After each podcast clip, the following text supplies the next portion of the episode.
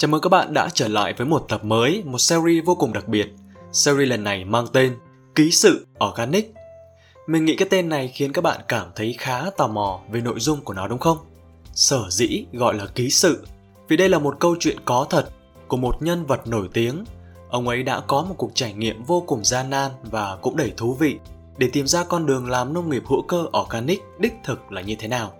Cùng với đó là những vấn đề đáng chú ý của nền nông nghiệp hữu cơ được ông xoáy sâu một cách thực tế. Còn nhân vật này là ai thì mình sẽ bật mí ở cuối của ký sự này nhé.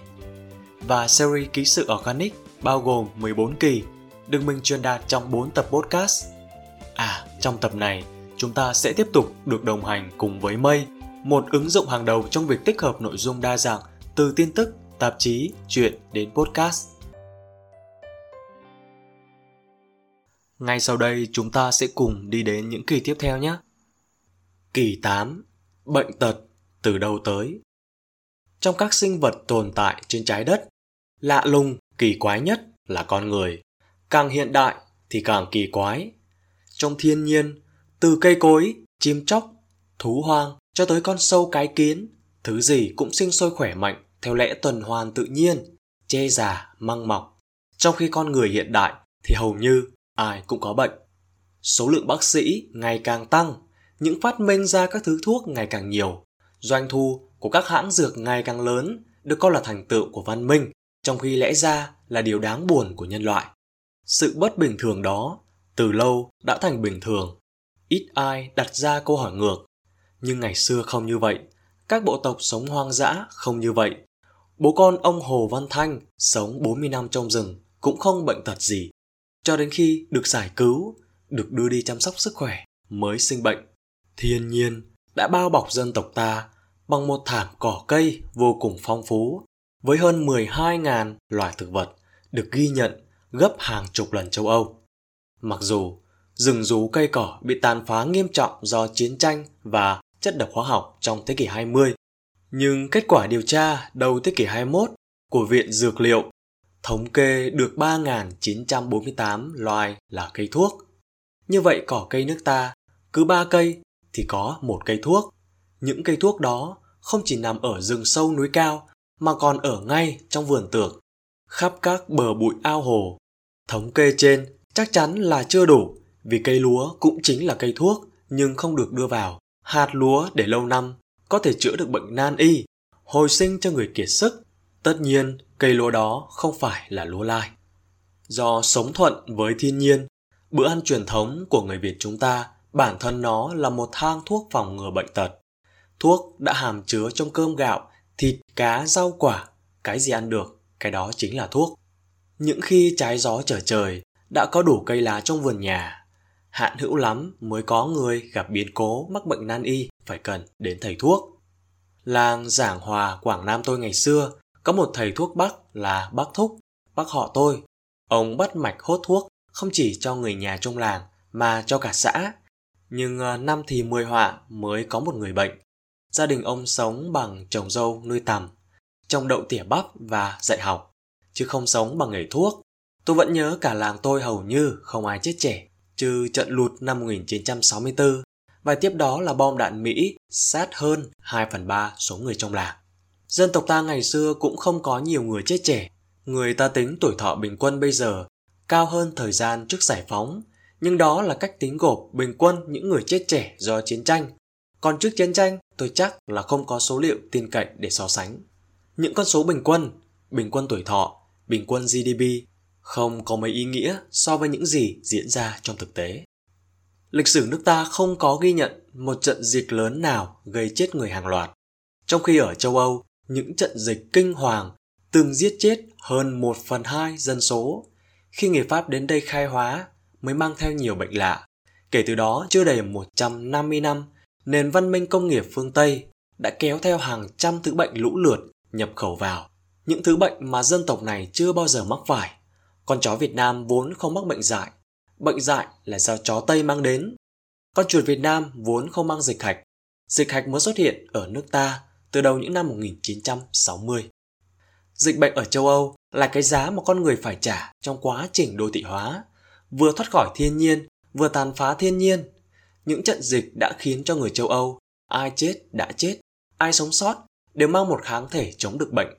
Nhưng mầm bệnh từ trong người họ vẫn lây nhiễm sang những người không mang kháng thể. Dưới đây tôi chỉ nêu một sự thật mà các sách sử do không đủ dữ liệu nên không nhắc tới. Nay thì nhiều nghiên cứu đã khám phá để giúp chúng ta khi xem lịch sử có thêm một cách nhìn.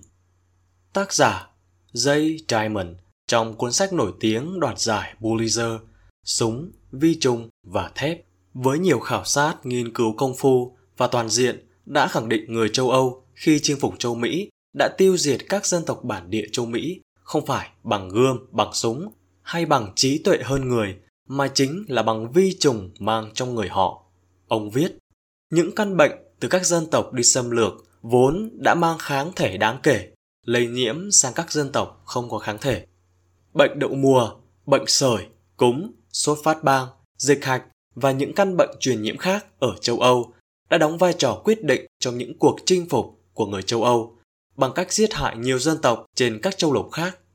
Jay Diamond viết tiếp, khắp nơi ở châu Mỹ, các bệnh dịch do người châu Âu mang tới đã lan tràn từ bộ lạc này sang bộ lạc khác từ lâu trước khi bản thân người châu Âu đến.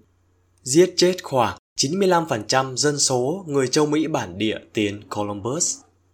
Những xã hội bản địa đông dân và có tổ chức cao nhất ở châu Mỹ, các tù trưởng quốc vùng Mississippi đã biến mất bằng cách đó.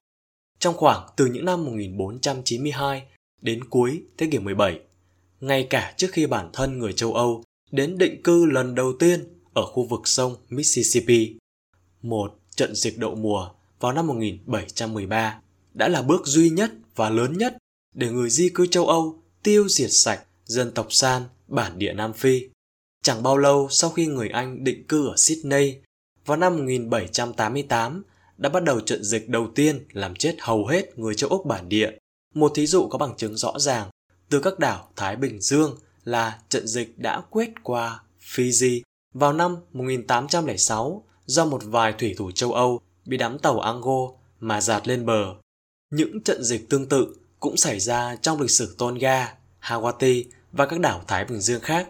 Dẫn thông tin trên đây, tôi không có ý đồ đổ lỗi cho văn minh công nghiệp, cũng không phải để tự tôn dân tộc mình hay nói xấu người ngoài.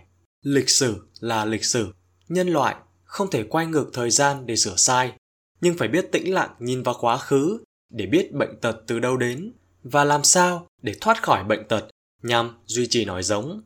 Đọc các bài tường thuật về cuộc giải cứu cha con ông Hồ Văn Thanh để đưa về thế giới văn minh tôi thấy tức ảnh ách. Không phải tôi phản đối việc đưa cha con ông ấy về lại với làng mạc hay có ý muốn khuyên người khác lên rừng ở, mà ở chỗ cha con ông ở suốt 40 năm trong rừng mà không mắc bệnh là điều mà ngành y tế và truyền thông phải học hỏi. Nhưng à, chẳng ai nghĩ tới điều đó cả. Nhưng thôi, tôi lại sân si rồi. Kỳ 9. Con đỉa và cây cỏ Lào Xin lưu ý trước, bạn à, không nên tin vào bất cứ thứ thuốc gì gọi là thần dược, chữa bách bệnh. Trong thiên nhiên tạo hóa không có lý do gì để sinh ra những thứ đó. Con người thì lại càng không có khả năng. Trước đây à, tôi hay bị sốt kèm theo ho, khám Tây y mỗi nơi nó một kiểu, chụp phổi không thấy vấn đề gì. Uống đông dược cũng tái đi tái lại, cạo gió rác hơi thì hết nhanh nhưng không căn bản. Tôi từng viết về tác dụng chữa bệnh của con đỉa. Khi ở Sài Gòn có lần tôi cũng đã nhờ em tôi ở Củ Chi bắt cho tôi một mớ đỉa về, nuôi. Nhưng kinh quá, không dám thử.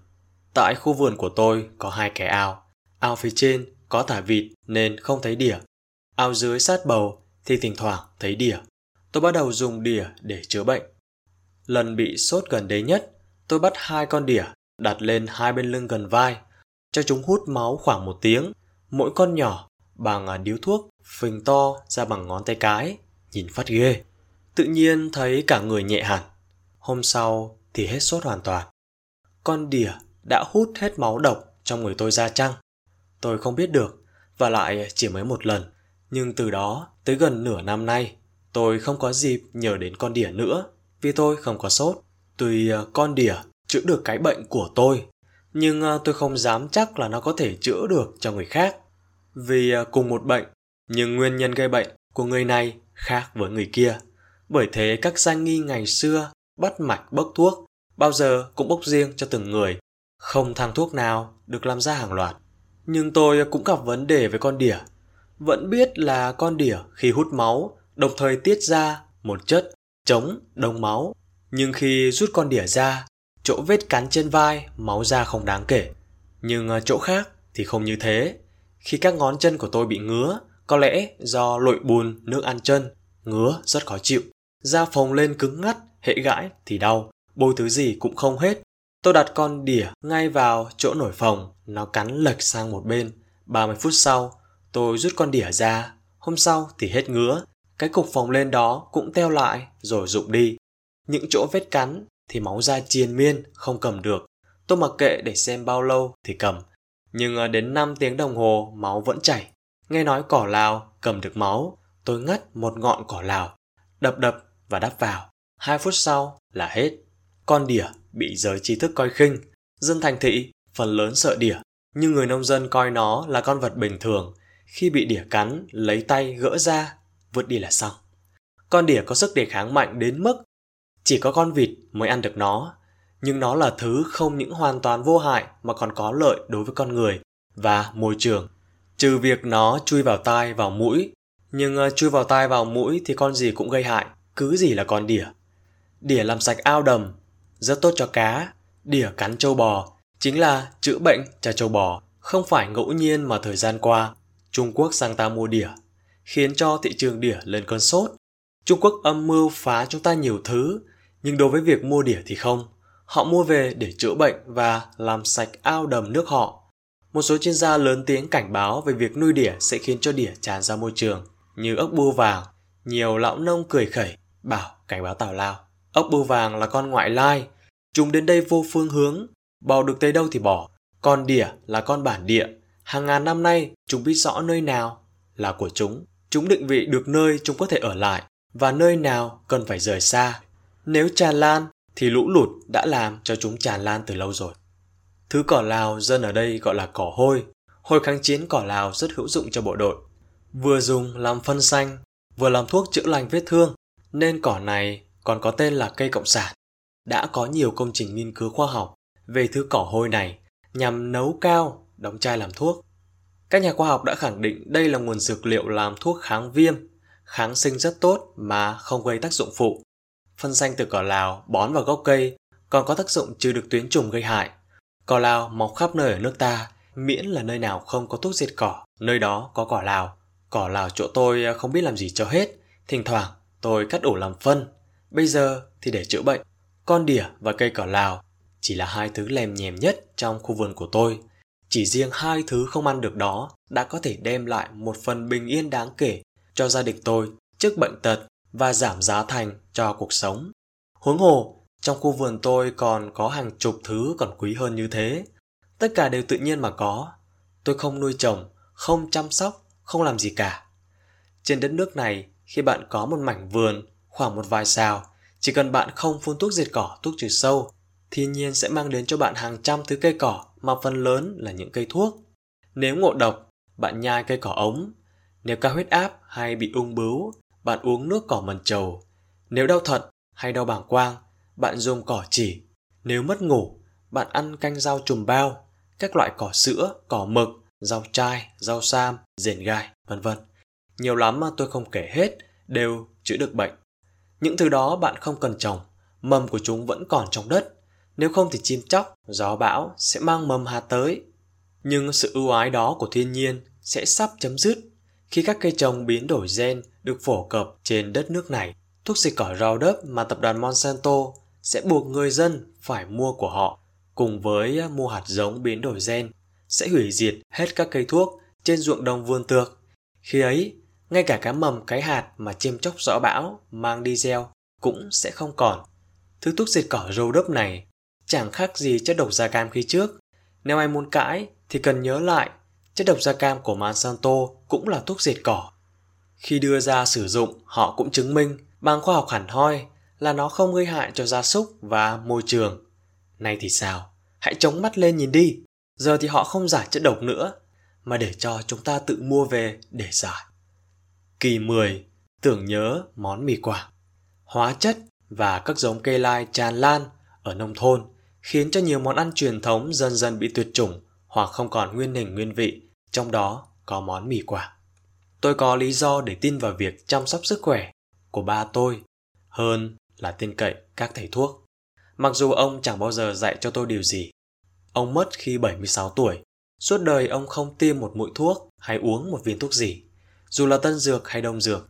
Không phải ông coi khinh thuốc Tây, thuốc Bắc, mà đơn giản là ông không bao giờ bị bệnh. Ông mất sớm là do ông uống nhiều rượu. Trước khi lâm chung, ông còn kịp lấy tay gạt mũi tiêm thuốc hồi sức cho ông. Có lẽ ông không muốn gượng gạo cưỡng lại lẽ tự nhiên của tạo hóa. Thời trẻ, ông ở quê trồng dâu nuôi tầm. Sau này do hoàn cảnh đưa đẩy, ông vào sống ở Sài Gòn 45 năm. Nhưng dù ở quê hay ở thị thành chợ búa, ông vẫn ăn những món quê mùa mà ngày xưa ông bà tôi ăn. Bản tính ông là thế, chứ không phải là ông chê những món ăn khác là độc hại. Ba tôi nấu ăn rất ngon, nhất là món mì quảng, ông làm đúng điệu, gần giống với mì quảng bà nội tôi làm ngày trước. Tôi nói gần giống là vì ngày nay ở thành phố không tìm đâu ra thứ gạo truyền thống tự xay tự giã để làm mì và lá mì phải được làm bằng bột gạo, xay tay bằng cối đá.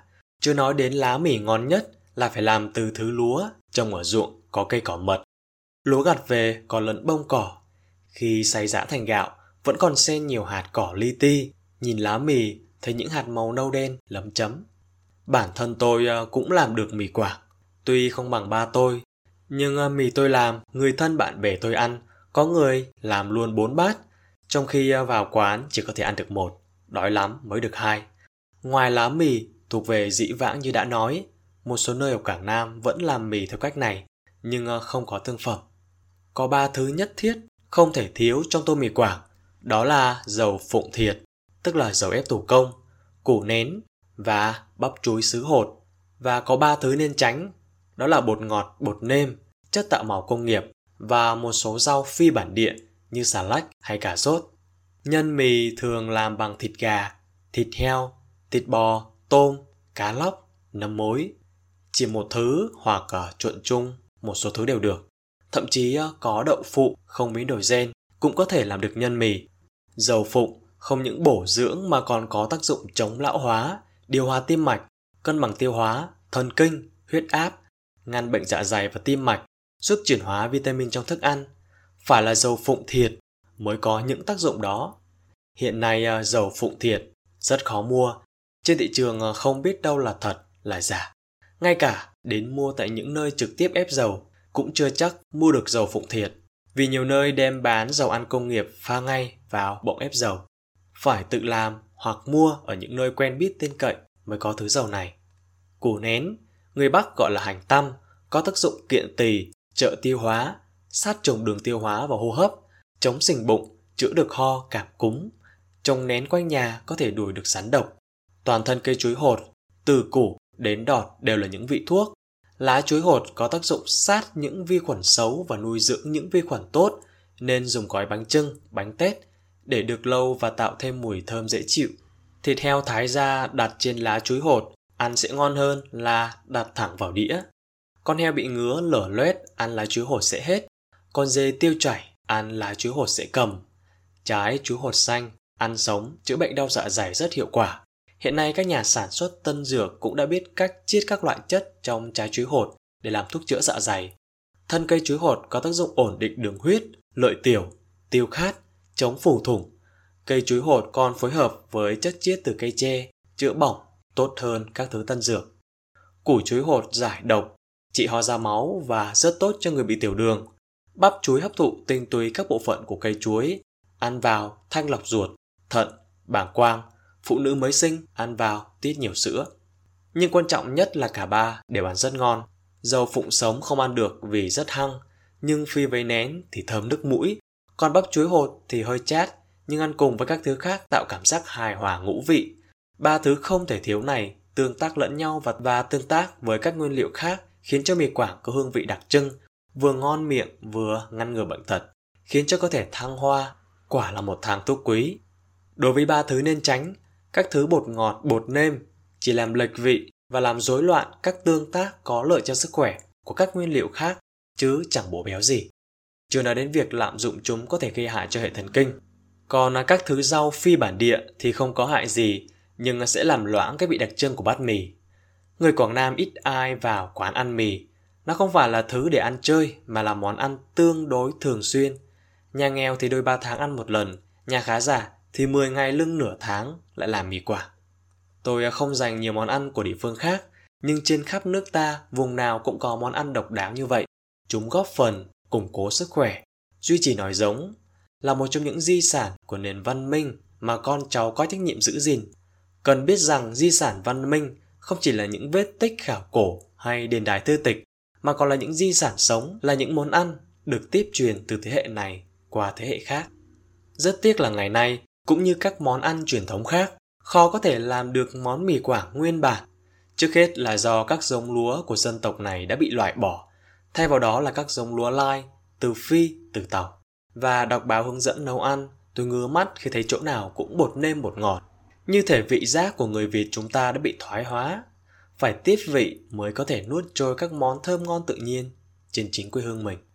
Kỳ 11 Nói leo qua lợi ích nhóm với những gì chúng ta đang trải nghiệm, tôi hoàn toàn tin nếu ai quyết tâm thì sẽ làm được những sản phẩm rau quả thịt cá tự nhiên, không nhiễm hóa chất. Tuy nhiên, nỗ lực của những người có tâm huyết sẽ chẳng bỏ bèn gì so với thực phẩm và đồ dùng nhiễm chất độc từ Trung Quốc tràn lan và ngày một gia tăng trong cả nước. Hàng hóa Trung Quốc nhập vào Việt Nam, từ thiết bị công nghệ, xe đạp xe máy, đồ chơi trẻ em cho tới mỹ phẩm, đồ ăn, trái cây, hành, tỏi, gừng nghệ, không có thứ gì có thể tin được phần lớn chúng đều mau hỏng và độc hại. Hóa chất độc hại nhiễm trong hàng của Trung Quốc đã đành rồi. Nhưng người Việt chúng ta còn dùng hóa chất độc hại để trộn vào cà phê, ướp vào trái cây, tạo hương vị cho thực phẩm. Truy ra nguồn thì phần lớn đều xuất phát từ ông bạn láng giềng 16 chữ vàng hữu nghị. Họ đưa hàng, đưa hóa chất vào để phá hoại kinh tế nước ta, đầu độc dân ta, làm suy yếu nòi giống Việt chúng ta chăng? Có thể có âm mưu đó, nhưng nếu chúng ta không tự mình rước thiết bị công nghệ về nếu chúng ta không mở cửa tự do để hứng những thứ hàng hóa rác rưởi ấy về thì ai có thể thực hiện được âm mưu như vậy? Hàng ngàn hàng chục ngàn tỷ tiền thuế của dân và tiền vay mượn cũng phải lấy tiền thuế của dân trong tương lai để trả. Đã mang đi nhập thiết bị xi măng lò đứng nhập thiết bị nhà máy đường cùng không biết bao nhiêu là công nghệ lạc hậu từ Trung Quốc, nay đã và sẽ mang đi bán phế liệu. Lẽ ra, các quan chức quyết định ở giữa các công nghệ lạc hậu đó về phải truy cứu trách nhiệm hình sự để gian đe những người kế nhiệm dù họ còn đương chức hay đã về hưu. Nhưng lâu nay chẳng thấy ai đả động tới lợi ích nhóm là có địa chỉ, không phải là chuyện nói khơi khơi trên báo chí. Còn một việc nữa mà từ lâu chúng ta đã đề cập, đó là việc liên quan đến ngành công nghiệp ô tô. Chúng ta đề ra chiến lược này, chiến lược khác để phát triển ngành công nghiệp ô tô. Nhưng cái quan trọng nhất để cho ngành công nghiệp ô tô đi đúng hướng thì cố tình bỏ lơ. Đó là tiêu chuẩn kỹ thuật. Việt Nam chỉ mới áp dụng tiêu chuẩn khí thải tương đương Euro 2 là tiêu chuẩn rất thấp, trong khi thế giới đã áp dụng phổ biến Euro 4, Euro 5 để bảo vệ môi trường của họ. Với tiêu chuẩn này, xe ô tô sản xuất tại Việt Nam không thể xuất khẩu ra nước ngoài được. Vì lý do gì? Vì các nhà máy sản xuất lắp ráp ô tô của ta chưa đủ trình độ công nghệ chăng? Hoàn toàn không phải.